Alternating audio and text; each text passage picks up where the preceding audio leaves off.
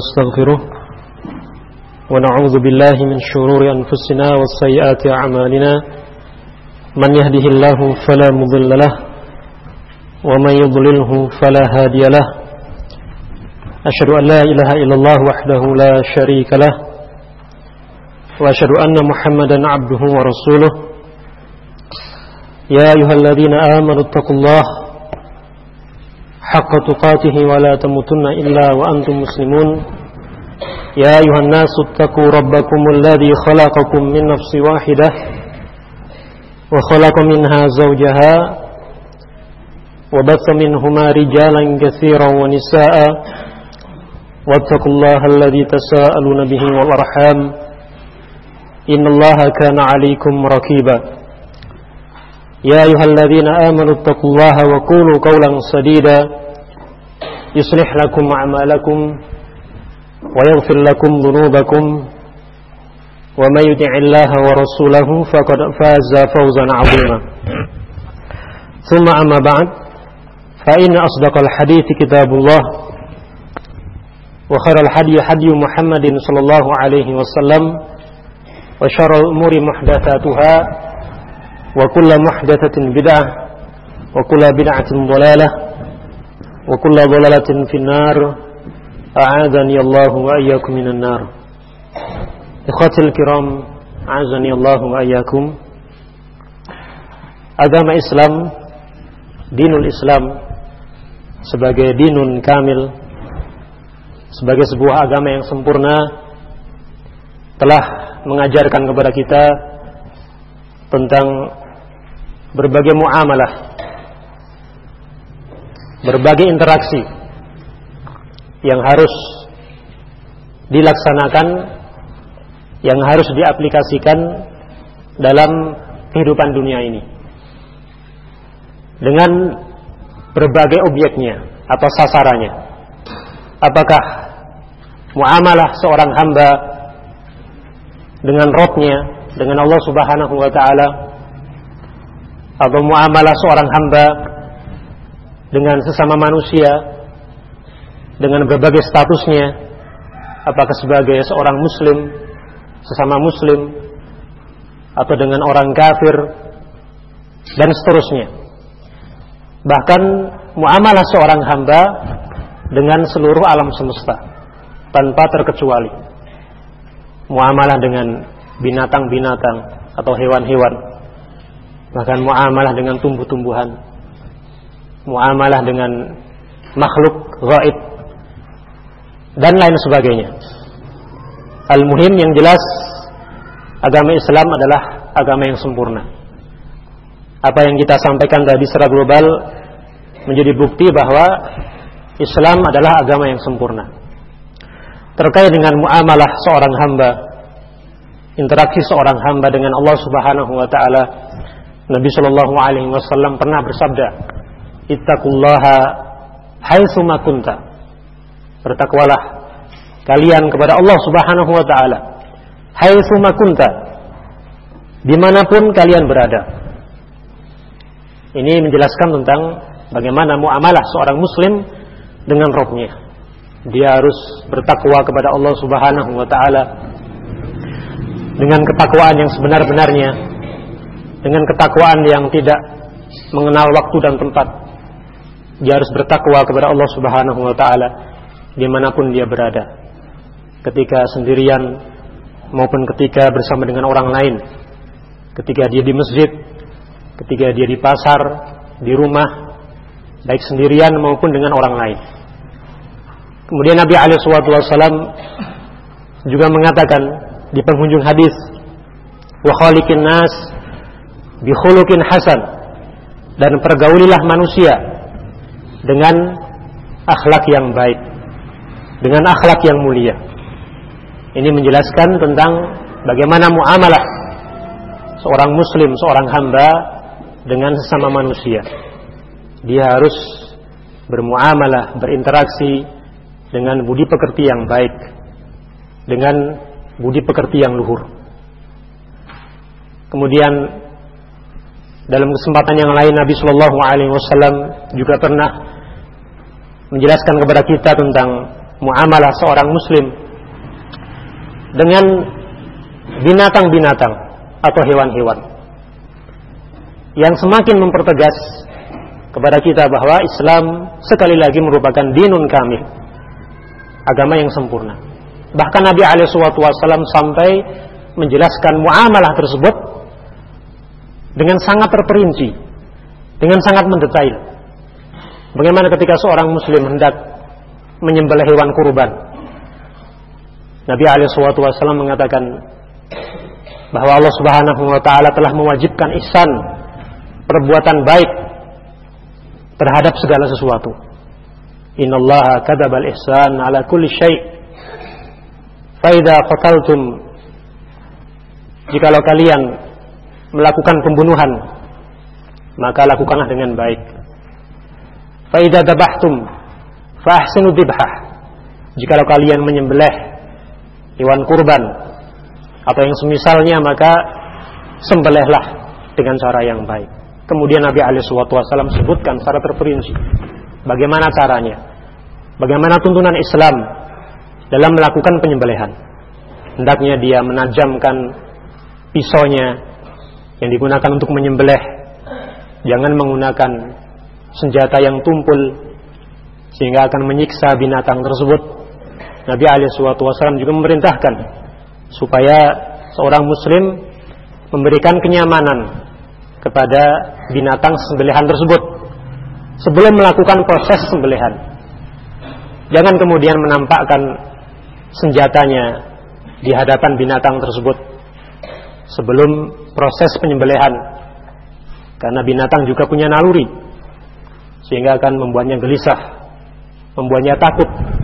Bahkan Nabi alaihi dalam hadis yang lain mengatakan dan menegur pada seorang sahabat atau seorang laki-laki yang melakukan hal tersebut dia menyembelih hewan kurban dalam keadaan menghunuskan senjata tajam di hadapan hewan sesembelihannya maka Nabi wasallam mengatakan apakah engkau hendak membunuhnya sebanyak dua kali yang pertama dengan cara uh, menakut-nakuti binatang tersebut, membuatnya gelisah, menghunuskan senjata tajam di hadapannya.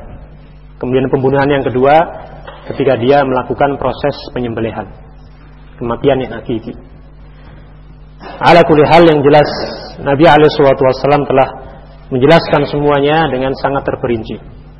Sehingga semakin mempertegas, semakin menegaskan betapa sempurnanya agama Islam telah mengatur segala bentuk muamalah seorang muslim terhadap seluruh alam semesta tanpa terkecuali. Ikhwan Allah wa iyyakum. Maka di antara salah satu muamalah yang telah diajarkan oleh junjungan kita, suri teladan kita Nabi Muhammad sallallahu alaihi wasallam adalah muamalah seorang muslim dengan wanita ajnabiyah dengan seorang wanita yang bukan mahramnya. Nabi Shallallahu Alaihi Wasallam pernah bersabda dalam sebuah hadis riwayat Bukhari dan Muslim dari Uqbah bin Amir radhiyallahu anhu anna Rasulullah sallallahu alaihi wasallam qal bahwa Rasulullah sallallahu alaihi wasallam pernah bersabda Iyakum waddukhula ala nisa kata Nabi alaihi wasallam iyakum hati-hatilah kalian. Waspadalah kalian. Ad-dukhula ala nisa untuk masuk menemui para wanita. Maksud beliau para wanita yang bukan mahramnya.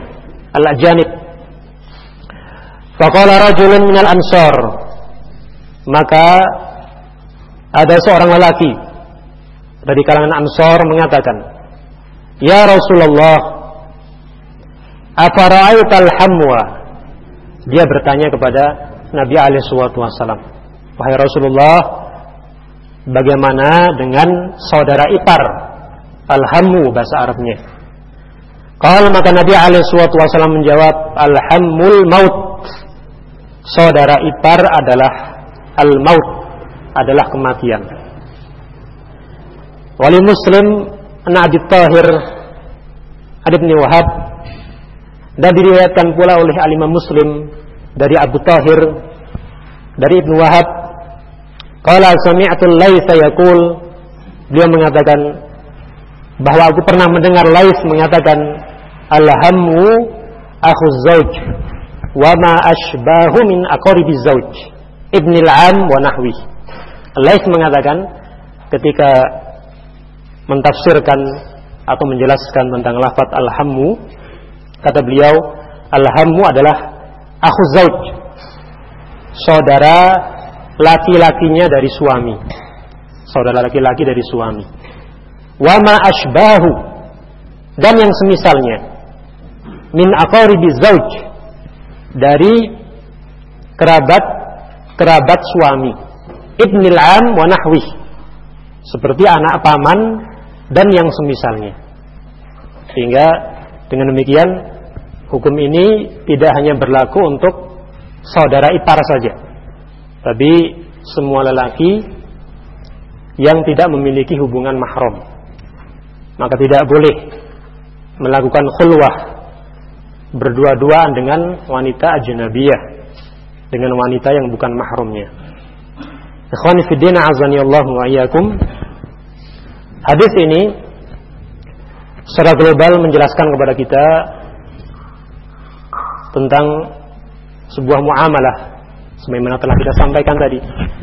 Bagaimana seharusnya seorang muslim bermuamalah dengan wanita ajnabiyah. Nabi alaihi wasallam melarang bahkan dengan larangan yang sangat keras. Tidak boleh bagi seorang lelaki untuk melakukan khulwah berdua-duaan dengan seorang wanita ajnabiyah meskipun dia adalah saudara iparnya. Karena saudara ipar bukan termasuk mahram. Dan ini juga berlaku untuk siapa saja yang tidak memiliki hubungan mahram. Dan telah dijelaskan oleh para ulama bahwa khulwah atau berdua-duaan di sebuah tempat yang sepi, di sebuah ruangan dan dilakukan oleh seorang muslim dengan wanita ajnabiyah, wanita yang bukan mahramnya merupakan salah satu perangkap syaitan untuk bisa menjerumuskan Bani Adam kepada berbagai tindak kemaksiatan. Ke dalam berbagai perbuatan dosa. Sehingga Al-Quran pun juga telah menjelaskan meskipun secara tersirat tentang bahayanya fitnah wanita fitnah wanita merupakan sebuah fitnah yang sangat luar biasa Allah Subhanahu wa taala telah berfirman ketika menjelaskan tentang permasalahan ini. Dalam surat Al-Imran Allah Subhanahu wa taala menyatakan Zuyyina lin-nasi hubbus syahwat minan nisa wal banin wal qanatiril muqantarah.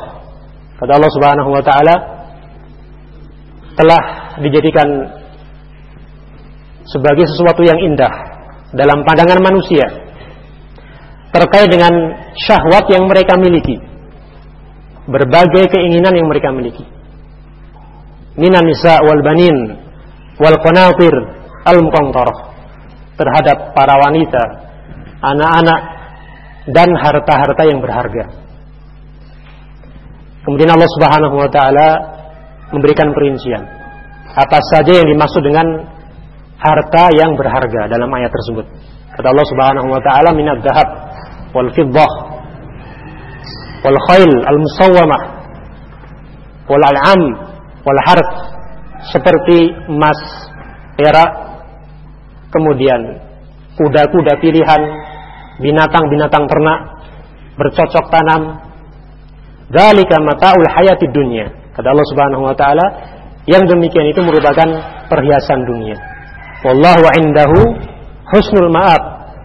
Dan di sisi Allah Subhanahu wa taala ada tempat kembali yang baik bagi hamba-hambanya. Ikhwan fillah azani Allah wa iyyakum. Allah Subhanahu wa taala dengan segala rahmatnya telah memberikan kepada manusia sebuah anugerah, sebuah karunia berupa kecintaan terhadap urusan-urusan duniawi. Sebuah anugerah, sebuah nikmat. Kenapa? Karena dengan anugerah tersebut, dengan nikmat tersebut, manusia bisa melangsungkan kehidupannya dengan baik. Tidak terbayangkan oleh kita seandainya manusia tidak punya syahwat terhadap para wanita, terhadap anak, kecintaan terhadap mereka, kasih sayang terhadap mereka, dan urusan-urusan duniawi yang lainnya. Masalahnya begitu nyata. Sehingga ayat ini menunjukkan kepada kita bahwa kecintaan terhadap wanita merupakan sebuah perkara yang sifatnya tobi'i, sebuah perkara yang sangat manusiawi, sejalan dengan fitrah manusia, dengan tabiat manusia. Hukum asalnya adalah mubah.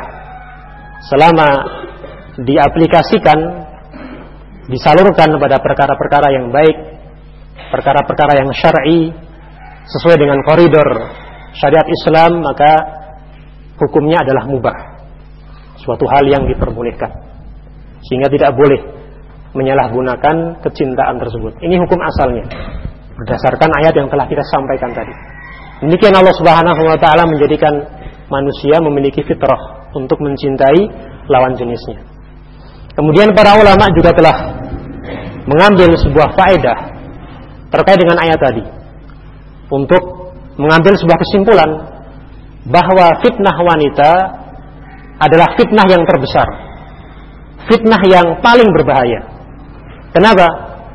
Dijelaskan oleh Al-Hafidh Ibnu Hajar rahimahullah dalam Fathul Bari, kemudian Al-Qurtubi dalam tafsirnya dan ulama-ulama yang lainnya mereka mengatakan karena Allah Subhanahu wa taala menempatkan wanita pada urutan yang pertama sebelum menyebutkan perkara-perkara duniawi yang lainnya. Sehingga sekali lagi secara tersirat tidak secara sorry ayat ini menjelaskan bahwa fitnah wanita adalah fitnah yang terbesar bagi kaum laki-laki. Fitnah yang paling berbahaya bagi kaum laki-laki.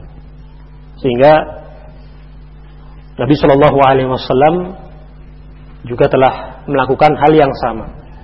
Sejak dulu beliau telah mewanti-wanti para sahabatnya supaya berhati-hati dari fitnah wanita. Dalam sekian banyak hadisnya, bahkan dengan berbagai uslub dengan berbagai gaya bahasa yang sangat beragam. Semuanya bermuara pada satu kesimpulan bahwa fitnah wanita adalah fitnah yang paling berbahaya bagi kaum laki-laki. Nabi Shallallahu Alaihi Wasallam pernah bersabda, Inna dunya hulwatun khadirah. Kata Nabi Alaihi Wasallam dalam hadis riwayat Muslim, semuanya dunia itu manis, lagi hijau, indah dipandang elok dilihat. Wa inna Allah mustakhlifukum fiha. Dan sungguh Allah Subhanahu wa taala akan menjadikan kalian sebagai khalifah, sebagai penguasa di atasnya. Fayanduru kaifa ta'malun. Kemudian Allah Subhanahu wa taala akan melihat apa yang akan kalian perbuat terhadap dunia sebagai ujian, sebagai cobaan bagi seluruh umat manusia. Allah Subhanahu wa taala hendak menguji manusia dengan keberadaan dunia. Fayanduru kaifa ta'malun fattaqud dunya wattaqun nisa. Nabi alaihi wasallam kemudian mengatakan oleh karena itu takutlah kalian kepada dunia dan takutlah kalian kepada para wanita. Ditakkid lagi oleh beliau. Fa inna awwala fitnati bani Israel kanat fin nisa. Kata Nabi wasallam karena sungguh fitnah yang pertama kali menimpa orang-orang Bani Israel adalah karena fitnah wanita. Tuhan fidina azani Allah wa iyyakum. Para hadirin yang dimuliakan oleh Allah Subhanahu wa taala. Ayat ini seperti uh, hadis ini seperti ayat sebelumnya. Kalau kita perhatikan Nabi alaihi wasallam menyebutkan secara global terlebih dahulu bagaimana fitnah dunia, bagaimana keberadaan dunia ini sebagai ujian untuk seluruh umat manusia. Kemudian setelahnya mengerucut Nabi alaihi wasallam menyebutkan secara khusus tentang fitnah wanita. Fattakud dunia wattaqun nisa. Maka takutlah kalian kepada dunia dan takutlah kalian kepada para wanita. Konteks kalimatnya sama persis seperti ayat yang kita sebutkan tadi. Dan para ulama telah mengatakan bahwa zikrul khas ba'dal am yadullu ala ahamiyati al khas. Dalam sebuah kaidah para ulama mengatakan zikrul khas disebutkannya perkara yang khusus. Dalam hal ini adalah fitnah wanita. Ba'dal am setelah disebutkannya perkara yang sifatnya umum yaitu dunia ya dulu ala hamiyatil khas. Menunjukkan bahwa perkara yang khusus tersebut adalah perkara yang penting. Harus diperhatikan oleh setiap pribadi muslim. Melebihi perhatiannya terhadap perkara-perkara yang lainnya sehingga ayat tadi dan hadis yang baru saja kita baca menunjukkan bahwa fitnah ini merupakan fitnah yang besar seorang muslim harus benar-benar memberikan perhatian yang lebih terhadap fitnah tersebut. Apalagi Nabi Alaihissalam mentakkit lagi pada kalimat setelahnya bahwa fitnah yang pertama kali menimpa Bani Israel adalah fitnah wanita. Sebagai ibrah untuk kita semua supaya mengambil pelajaran. Jangan sampai mengalami nasib seperti mereka. Terfitnah dengan wanita. Na'udzubillahi min dzalik. Nabi Wasallam bahkan dengan tegas, dengan sorry pernah mengatakan dalam sebuah hadis riwayat Bukhari dan Muslim kata beliau, "Ma taraktu ba'di fitnatan adarra 'ala rijal minan nisa." Kata Nabi Wasallam, belum pernah aku tinggalkan satu fitnah pun adarra 'ala rijal yang lebih berbahaya, yang lebih bermadarat bagi kaum laki-laki daripada fitnah wanita. Sehingga ini merupakan nas, nas dalil yang tegas yang menunjukkan bahwa fitnah wanita adalah fitnah yang paling berbahaya bagi kaum laki-laki. Buktinya sudah sangat banyak. Ini merupakan wahyu dari Allah Subhanahu wa taala, bukan pendapat beliau. Wa ma yantiqu 'anil hawa in huwa illa wahyu yuha. Nabi alaihi wasallam ketika menyampaikan hadis tersebut tidaklah bersumber dari pendapat beliau tapi wahyu dari Allah Subhanahu wa taala. Sehingga kalau kita perhatikan sungguh buktinya sudah sangat banyak.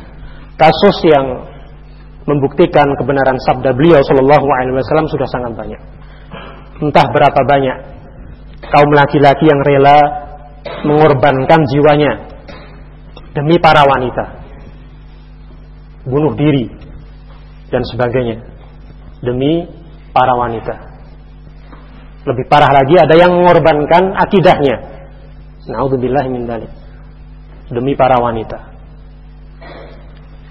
Sehingga muncul sebuah ungkapan di tengah-tengah masyarakat ketika cinta ditolak maka dukun bertindak mengorbankan akidahnya dengan mendatangi dukun bertanya kemudian melaksanakan ajaran-ajarannya. Nauzubillah min. Sebelumnya muslim menjadi kafir, murtad karena wanita. Begitu banyak contohnya. Kasusnya sangat banyak. Nauzubillah min. Oleh karena itu, ikhwani fi din Allah wa. Semua ini harus menjadi ibrah untuk kita semua. Contohnya sangat nyata, begitu banyak. Tidak ada satupun di antara kita yang bisa menjamin dirinya untuk selamat dari fitnah tersebut. Maka sadari bahwa ini merupakan fitnah yang sangat berbahaya. Bisa menimpa siapa pun. Jangankan orang-orang awam, orang-orang alim, para ahli ibadah juga bisa terfitnah dengan wanita. Tentu kita pernah mendengar kisahnya Imran bin Hitton, seorang ulama tabi'in yang sangat masyhur di jalan. Beliau bahkan dijuluki oleh sebagian ulama sebagai matanya para ulama sebelum beliau terfitnah oleh seorang wanita. Matanya para ulama. Yang ini menggambarkan beliau memiliki kapasitas ilmu yang sangat luar biasa. Masyhur meriwayatkan hadis-hadis Nabi alaihi wasallam. Suatu ketika beliau punya keinginan untuk menikahi anak pamannya yang berpemahaman khawarij, khawarijiyah dengan tujuan untuk menyedarkannya, menyadarkan wanita tersebut dari pemahaman khawarij sehingga menjadi seorang wanita yang berakidah ahlus sunnah wal jamaah. Terdorong oleh niatan baik seperti itu maka Imron menikahinya. Namun apa yang terjadi? Justru sebaliknya Imron terpengaruh dengan wanita tersebut akidahnya yang selama ini ahlus sunnah wal jamaah larut begitu saja hilang begitu saja tanpa bekas sama sekali menjadi seorang khawariji bahkan kata para ulama di antaranya Abdahabi rahimahullah dalam siar Alamin Nubala termasuk seorang dai dari kalangan al-khawarij. Nauzubillah min dzalik. Pentolannya orang-orang khawarij. Subhanallah. Bisa menimpa seorang ulama. Ulama tabi'in dalam keadaan kita tahu beliau sebelumnya sebagai ulama besar dengan keilmuan yang sangat mendalam tentunya. Keimanan yang tentunya berbeda dengan kita. Dalam keadaan masih banyak ulama tabi'in saat itu dan fasilitas-fasilitas yang ada di zaman beliau tidak seperti kita sekarang ini. Masih sangat minim sekali berbagai fasilitas yang bisa menjerumuskan kepada kemaksiatan atau fasilitas yang menimbulkan fitnah, syahwat atau syubhat. Masih minim sekali. Tapi subhanallah beliau bisa terfitnah dengan seorang wanita. Sehingga orang-orang yang berakal hendaknya mengambil pelajaran dari semua ini. Tidak ada jaminan sama sekali dari Allah Subhanahu wa taala untuk bisa selamat dari fitnah tersebut. Kita harus merasa takut dan kemudian menindaklanjutinya dengan amal perbuatan. Banyak berdoa kepada Allah Subhanahu wa taala untuk diselamatkan dari segala fitnah dunia ini, terutama fitnah wanita. Kemudian ditindaklanjuti dengan amal perbuatan. Berusaha untuk menjauhi segala hal yang bisa menimbulkan fitnah tersebut yang berpotensi untuk menyebabkan seorang terfitnah dengan wanita. Nauzubillahi Dan Nabi alaihi wasallam dalam hadis yang lain juga pernah mengatakan, "Ma ra'aitu min naqisati aqlin wa din adhaba lirubbi ar-rajul al-hazim min ihdakunna." Kata Nabi alaihi wasallam, "Aku belum pernah melihat orang-orang yang nakisoti aklin wadin orang-orang yang kurang agama dan akalnya. Para wanita dikatakan oleh beliau sebagai orang-orang yang kurang akal dan agamanya. Karena secara akal wanita tidak memiliki kesabaran yang kuat sebagaimana kaum laki-laki. Secara agama juga seperti itu. Terkadang mengalami haid datang bulan sehingga terhalangi untuk melakukan berbagai ibadah sholat, tawaf dan yang lainnya. Sehingga Nabi Wasallam mengatakan bahwa mereka adalah orang-orang yang kurang akal dan agamanya. Kata Nabi Wasallam, "Adhaba lirubir rajulil hazim min ihdakunna." Itu lebih bisa menghilangkan akal seorang lelaki yang teguh pendiriannya daripada kalian, wahai para wanita. Kata Nabi Wasallam, seorang lelaki yang teguh pendiriannya yang kuat pendiriannya bisa bertekuk lutut di hadapan seorang wanita. Subhanallah apalagi seorang lelaki yang lemah yang tidak punya pendirian. Sehingga tidak mengherankan ketika ternyata para ulama salaf memiliki khauf yang sangat luar biasa terhadap fitnah ini. Kalau kita baca biografi mereka sungguh sangat luar biasa rasa takut mereka terhadap para wanita. Said Ibnu Musayyib pernah mengatakan dalam sebuah asarnya, "Ma min syai'in akhwaf indi minan nisa." Kata beliau rahimahullah, seorang ulama besar di kalangan tabi'in, tidak ada yang lebih aku takuti daripada fitnah para wanita. Subhanallah. Kata para ulama, beliau mengucapkan kata-kata tersebut ketika sudah berusia 84 tahun dan salah satu pandangan beliau buta Salah satu matanya buta. Tapi beliau masih saja mengucapkan kata-kata tersebut. Perkara yang aku paling takuti adalah fitnah wanita. Dalam kondisi beliau seperti itu. Dalam keadaan beliau selama berpuluh-puluh tahun senantiasa menduduki sof yang pertama di Masjid Nabawi. Selama itu pula beliau pernah, belum pernah melihat punggung orang-orang sholat yang di depannya. Artinya apa? Karena senantiasa menempati sof yang pertama. Ya ini ibadahnya sangat luar biasa. Selain dikenal sebagai periwayat hadis yang sangat banyak, ilmunya jangan juga sangat luar biasa, sangat dalam. Beliau rahimahullah masih memiliki rasa takut yang sangat luar biasa terhadap fitnah wanita. Ya apalagi kita. Sehingga sekali lagi ikhwan fillah azanillahu wa iyyakum. Hendaknya kita berusaha untuk mengambil ibrah dan kita tahu diri. Jangan coba-coba untuk mendekati berbagai hal yang punya potensi untuk menjerumuskan kita ke dalam fitnah wanita. Dengan segala hal yang ada. Dan sangat banyak sekali fasilitas sekarang yang bisa menjerumuskan ke dalam fitnah tersebut. Ya mulai dari media massa cetak maupun elektronik televisi koran. Sangat banyak sekali. Diumbar berbagai fitnah syahwat wanita yang tidak berhijab. Seolah-olah sekarang sudah menjadi tradisi orang-orang awam. Naudzubillah min dzalik kesukaan mereka kegemaran mereka. Naudzubillah min dzalik belum lagi pandangan mata kita dalam realita kehidupan ini begitu banyak kita jumpai yang seperti itu. Mudah sangat sekali. Sangat mudah. Begitu mudah kita menjumpai pemandangan-pemandangan tersebut. Wanita yang berhijab dengan cara yang tidak syar'i. Atau yang berpakaian tanpa e, menutup aurat. Berpakaian dan telanjang. Dan seterusnya. Sangat banyak sekali.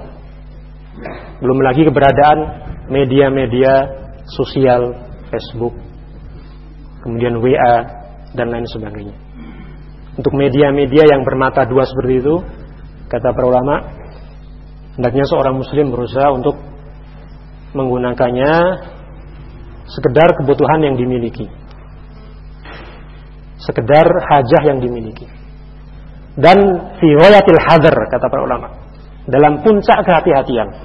Bermata dua dalam arti media-media tersebut HP, Facebook dan yang lainnya di satu sisi bisa menjadi sarana untuk meraih berbagai kebaikan berbagai keutamaan untuk melakukan amal soleh sebagai media untuk berdakwah media untuk menyambung tali silaturahmi media untuk menyampaikan faedah-faedah ilmiah atau untuk kemaslahatan duniawiyah dan lain sebagainya. Namun di sisi lain juga bisa menjerumuskan seorang muslim dalam berbagai kemaksiatan. Dalam keadaan apa pun dan di mana pun dia berada. Ketika duduk, ketika berbaring di kamar sendirian, di keramaian dan lain sebagainya. Begitu mudah dia mengaplikasikan media tersebut untuk bermaksiat kepada Allah Subhanahu wa taala. Nauzubillahi min dzalik. Sehingga sekali lagi seorang muslim hendaknya menggunakan media-media tersebut sebatas kebutuhannya saja. Jangan sampai kemudian melalaikan waktunya apalagi kemudian sampai membuat dia terjatuh dalam berbagai kemaksiatan. Nauzubillahi min dzalik. Ikhwan Fiddin azani Allah wa iyyakum. Kemudian di antara faedah yang bisa kita petik dari hadis ini di antaranya adalah an-nahyu anid dukhul alal ajnabiyat wal khulwah bihinna. Adanya larangan untuk masuk menemui para wanita yang bukan mahramnya kemudian berdua-duaan dengan mereka. Saddan li dzari'ati wuqu'il semua ini sebagai upaya untuk menutup celah terjadinya perzinaan terjadinya kemaksiatan sebagai celah atau sebagai upaya untuk menutup celah terjadinya perzinaan atau perbuatan maksiat Dan hendaknya seorang muslim juga mengingat bagaimana banyaknya faktor pendorong terjadinya kemaksiatan-kemaksiatan. Berbagai faktor yang bisa menjerumuskan seorang hamba dalam perbuatan maksiat. Ketika faktor pendorongnya semakin banyak, sementara kalbu ini lemah, keimanan sangat tipis, ilmu sangat dangkal, syahwat sangat besar, apalagi seorang pemuda yang belum menikah. Dan di sisi lain dawainya sangat banyak sekali. Faktor pendorong terjadinya kemaksiatan sangat banyak sekali. Perlu diingat bahwa ketika seorang muslim dalam keadaan seperti itu, dia mampu bersabar untuk menghindari berbagai kemaksiatan. Untuk menghindari berbagai hal yang bisa menjerumuskannya dalam fitnah wanita. Dengan berbagai contoh yang telah kita sampaikan tadi. Media sosial, media cetak, elektronik, kemudian fenomena di sekitar kita. Seolah-olah kita terkepung dengan keberadaan faktor-faktor tersebut. Mudah kita jumpai, sangat merajalela di tengah-tengah kaum muslimin. Ketika seorang muslim mau bersabar untuk meninggalkan semuanya, dia berusaha untuk menyabarkan diri, menyibukkan dirinya dengan ketaatan kepada Allah Subhanahu wa taala. Tinggal di lingkungan yang baik, lingkungan yang islami, memilih teman-teman yang soleh, menyibukkan diri dengan membaca Al-Quran, zikir, tolabul ilm, dan lain sebagainya, maka pahalanya akan semakin berlipat ganda. Akan semakin besar. Karena upaya untuk menyabarkan diri itu butuh pengorbanan yang sangat besar. Perjuangan yang sangat besar. Untuk menghindari berbagai faktor tersebut. Ini berbeda dengan seseorang yang melakukan uzlah menyendiri misalnya di sebuah pegunungan atau di sebuah tempat terpencil di hutan belantara. Dia menyabarkan dirinya untuk menghindari semua itu. Tidak mau bermuamalah dengan orang-orang awam, tidak mau berinteraksi dengan mereka. Demi menyelamatkan agamanya. Dan sekarang belum mencapai tingkatan uzlah. Belum disyariatkan untuk melakukan uzlah. Sehingga kata Nabi alaihi wasallam seorang mukmin yang yasbir yang bersabar. Dan dia mau bermuamalah berinteraksi dengan manusia khairun itu lebih baik daripada seorang muslim atau seorang mukmin yang tidak mau bersabar dan tidak mau pula berinteraksi dengan mereka.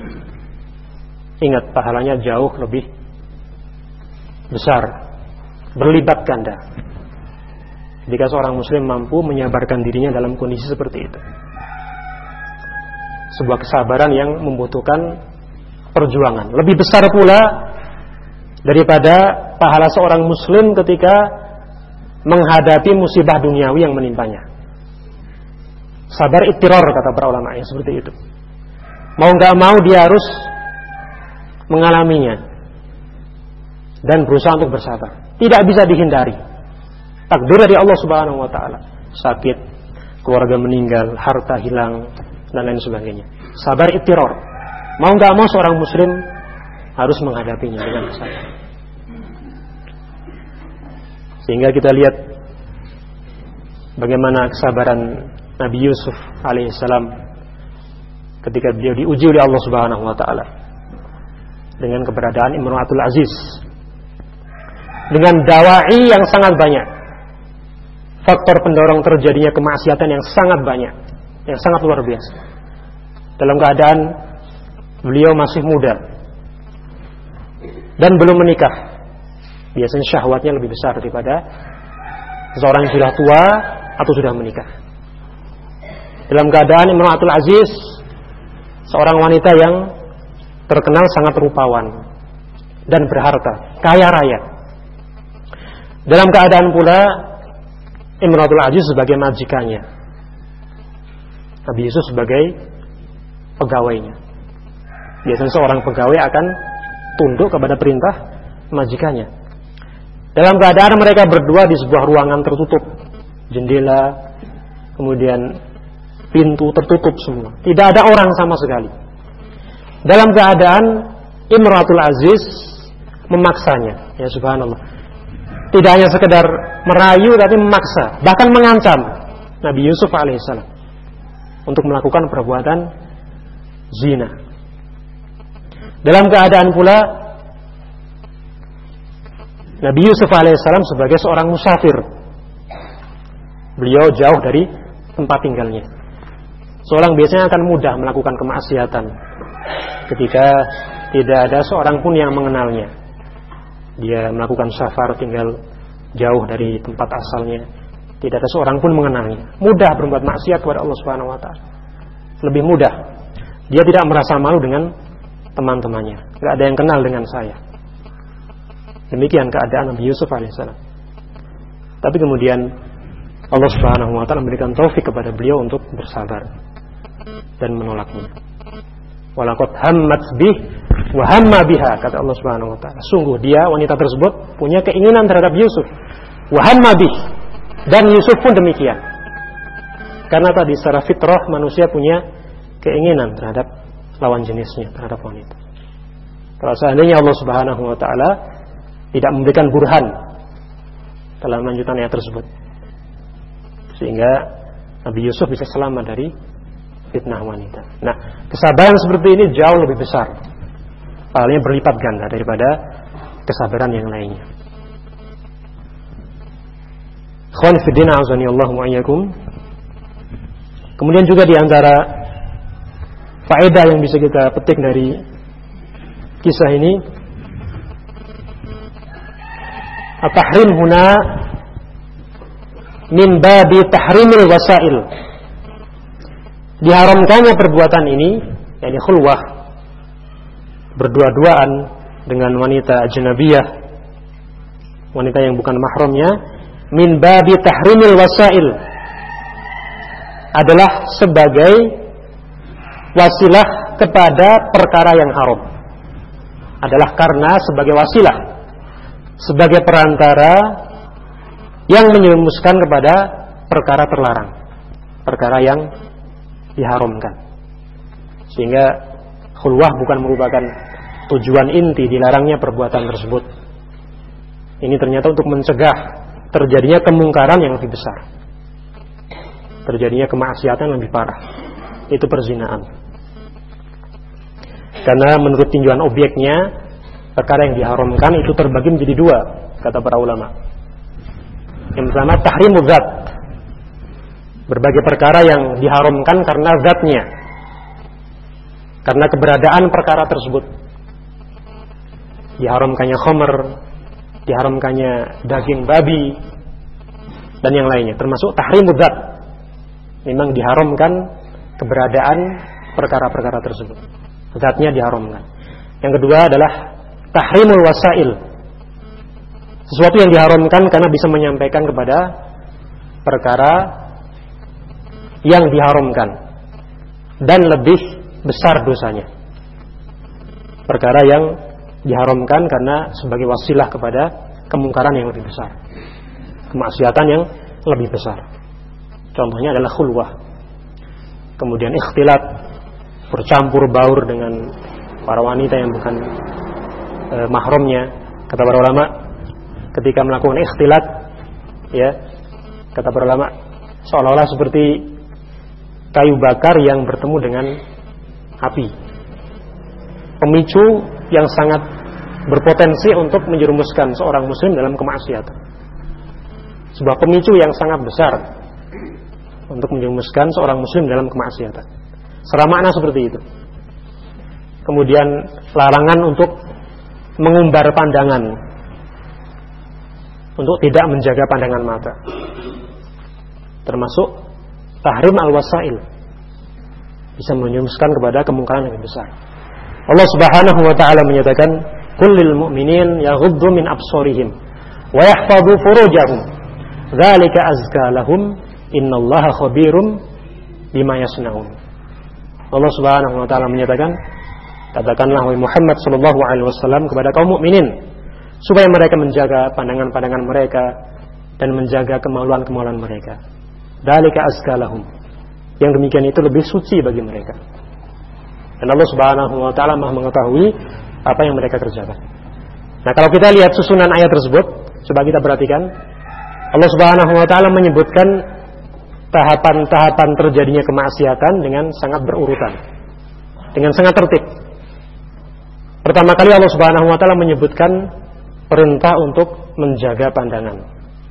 Ini pemicunya.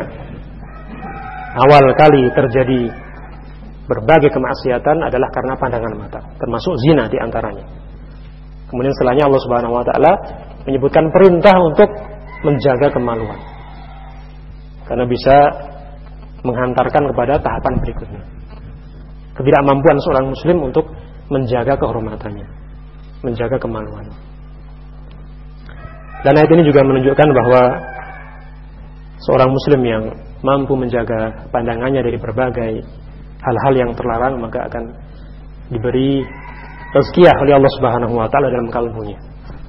Kesucian kalbu. Yang tentunya akan sangat berpengaruh pada anggota tubuh yang lainnya. Nah. Khalifuddin azanillahu wa iyyakum. Kemudian juga di antara faedah dari hadis ini al-ibtiad an mawatin zalal amatan adanya anjuran untuk menjauhi berbagai tempat yang bisa mendatangkan fitnah secara umum. Termasuk dalam hadis tadi. Ketika masuk menemui saudara ipar yang bukan mahramnya bisa menimbulkan fitnah khasyatal wuqu' fi syarr karena dikhawatirkan akan menjatuhkan pada perbuatan maksiat, perbuatan dosa.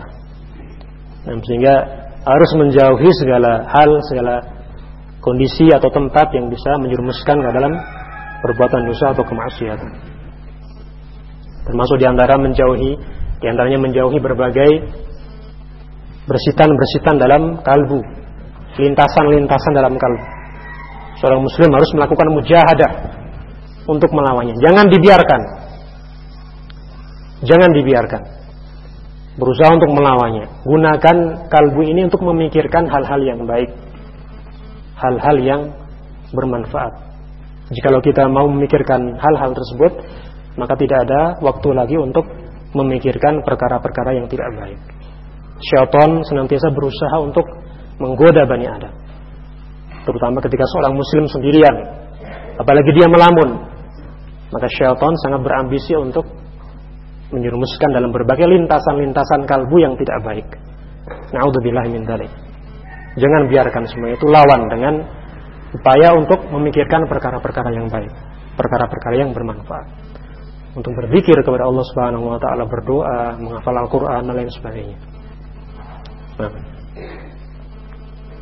Ini mungkin uh, beberapa faedah yang bisa kita sampaikan pada pertemuan kali ini. Semoga ada manfaatnya untuk anak pribadi dan juga hadirin sekalian. Dan kurang lebihnya mohon maaf. Subhanallahi wa bihamdihi asyhadu an